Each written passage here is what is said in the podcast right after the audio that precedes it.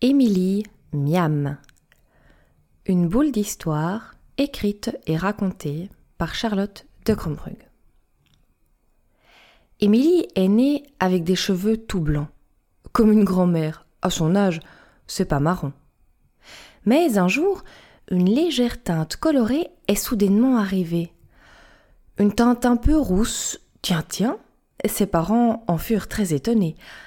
On dirait la même couleur que sa panade de carottes pommes de terre. Regarde, là, il en reste un peu sur sa cuillère.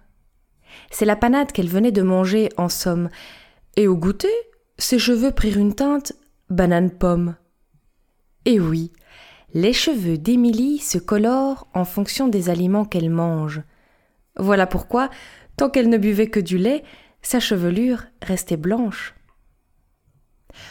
Le temps a passé et les cheveux d'Émilie ont poussé. Elle a maintenant neuf ans et ses cheveux changent toujours autant. Tous les matins, à l'école, ses amis s'amusent à deviner à quel goût était la confiture tartinée au petit déjeuner. Mais Émilie en a marre de ces mèches rebelles qui virent du brun à l'orange en passant par le bleu ciel. Comment manger des bonbons en cachette avec une telle chevelure qui n'en fait qu'à sa tête. Et puis, difficile de manger des épinards au dîner sans ensuite se faire dévisager avec ses cheveux verts foncés. D'ailleurs, elle se fait appeler Émilie Miam par ses copains. Pas besoin de vous expliquer d'où cela vient. Et Miam, les carottes, c'est délicieux. Émilie, elle donne de la couleur à tes cheveux. Oui, et pas miam, l'assiette d'épinards. Et marre de marre, je vais trouver un moyen de mettre fin à ce cauchemar.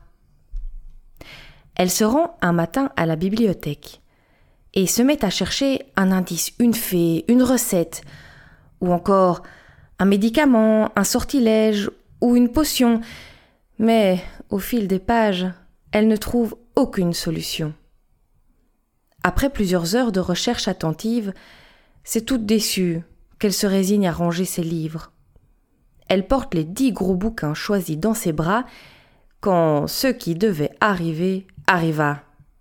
Patatras, les livres tombèrent tous par terre. Son regard fut alors attiré par un ouvrage titré Magie capillaire. Je ne me souviens pas l'avoir pris. Qu'est-ce que c'est que cette bizarrerie? Oh Mais on dirait qu'il était caché dans la couverture de ce livre-ci. Émilie Miam ouvre alors le précieux recueil. Et chou chou Elle se fait aspirer par le dessin sur la première feuille. Après avoir tournoyé dans les airs quelques secondes, elle atterrit dans un étrange et lumineux nouveau monde.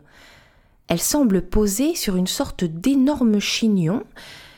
Des cheveux dans celui-ci, il doit y en avoir des milliards de dizaines de millions. Une belle femme, habillée d'une longue robe blonde étincelante, s'avance vers la fillette en glissant d'une manière si élégante. Bonjour, je suis la déesse Chichignon. Et toi, dis-moi, quel est ton nom? Je m'appelle Émilie, répondit la petite fille. Bienvenue, Émilie. Peux-tu me dire que viens-tu faire ici? Eh bien, j'étais à la bibliothèque ce matin, quand tout à coup j'ai été comme aspirée par un dessin. En fait, je n'ai pas de couleur de cheveux fixe et attitrée. Ils se colorent en fonction de ce que j'ai mangé. Je dois bien avouer que je commence à trouver ça drôlement embêtant. Et donc, je suis à la recherche de renseignements. Un peu de cassonade blonde dans une crêpe, ça va, mais vous imaginez ma tête après avoir mangé une barbe à papa?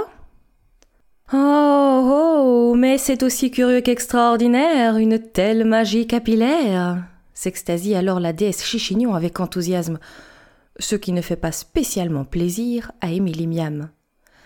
Je pourrais te prendre une ou deux mèches, tu penses? J'ai bien une idée, mais je dois la confirmer en en extrayant l'essence. Ni une, ni deux, mais bien trois mèches de cheveux coupées. Émilie voit la déesse Chichignon, sans plus de mots, s'en aller.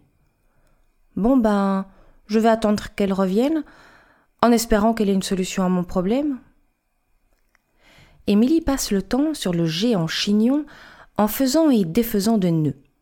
Pour une fois que c'est elle qui peut arracher des cheveux. Les minutes passent, les heures aussi. Le ciel s'étoile, serait-ce déjà la nuit? Un peu fatiguée par cette aventure, Émilie s'endort sous un paquet de cheveux en guise de couverture. La nuit passe dans une ambiance feutrée, un fabuleux décor tout à fait propice pour rêver. Émilie, Émilie, je sais ce que tu as, sors de ton lit. Émilie ouvre péniblement ses yeux encore tout engourdis. Tu as de l'arc-en-cieline, annonce fièrement la déesse Chichignon. C'est un phénomène tellement rare, je suis pleine d'émotion. Tu es probablement né au pied d'un arc-en-ciel, ce qui confère à tes cheveux toutes les couleurs du rose flash au bleu pastel. L'arc-en quoi? demande Émilie, encore à moitié endormie. L'arc-en-cieline, répète la déesse Chichignon ravie. Et l'arc-en-truc Mucheline, là, euh, ça se guérit comment? Alors, euh, explique la déesse, ça ne se guérit pas actuellement, mais j'ai consulté mon grand grimoire de magie capillaire pour savoir comment t'aider à dompter ta crinière. Et la réponse est aussi simple que surprenante. Écoute-moi ça. Le remède pour rendre les effets de l'arc-en-cieline invisible est le chocolat. Le chocolat? Répète Émilie d'un air dubitatif. Le chocolat n'est pas un médicament, ne soyons pas naïfs. Nous sommes d'accord, Émilie. Le chocolat ne guérit rien. Mais pense un peu à ses couleurs blanc, noir ou brun. Il est conseillé en cas d'arc-en-cieline d'avoir toujours un morceau de chocolat dans sa boîte à tartines. Après chaque repas, tu choisis la couleur de tes cheveux en mangeant un morceau de chocolat de la teinte que tu veux. Il faut reconnaître que c'est un bon conseil pour maîtriser la couleur de mes cheveux arc-en-ciel. Puis, je dois l'avouer, cela ne me déplaît pas d'avoir un bon prétexte pour un délicieux bout de chocolat. Merci pour ces recherches, déesse Chichignon. Je peux maintenant rentrer à la maison. De rien, Émilie, ce phénomène inédit me fascine. Merci à toi pour ton échantillon de cheveux arc-en-cieline. Et comment faire pour rentrer chez moi, vu que je ne sais pas trop par où je suis arrivée là? La déesse Chichignon sort une mèche de cheveux du sol, sélectionne une tresse solide dans cette mèche et la lui donne. Laisse-toi glisser par là, le long de ses cheveux, en tenant bien cette tresse, et profite de ce toboggan géant, tout en faisant attention à la vitesse. Émilie Miam s'agrippe docilement à la tresse et s'assied par terre. Elle s'apprête à se laisser glisser ou plutôt tomber dans les airs. Un, deux, trois, c'est parti. Oh là là, ça glisse rudement fort les cheveux. Ouh, ça va trop vite. Émilie ferme les yeux. Et puis, Émilie se retrouve dans la bibliothèque la tête au milieu des bouquins, comme si elle s'était assoupie à force de chercher dans tous ses livres en vain. Elle a donc dû rêver la rencontre avec la déesse Chichignon? Qu'importe, elle va se faire des réserves de chocolat blanc pour avoir des cheveux blonds. Émilie range alors les livres empruntés dans les armoires et rentre chez elle. Il reste peu de temps avant qu'il ne fasse noir. Émilie, une fois rentrée à sa maison, comme à chaque fois, se met à table de la cuisine pour faire ses devoirs avec son papa. Entre deux problèmes mathématiques bien trop compliqués à solutionner, Émilie interroge Papa, tu te souviens du temps qu'il faisait le jour où je suis née? Après une courte réflexion, il lui répond Oh que oui, je m'en souviens. Comment oublier ce premier moment magique où je t'ai prise dans mes mains? Je t'ai apporté à la fenêtre pour te présenter la terre et le ciel. C'était un jour où il y avait de la pluie, mais aussi du soleil.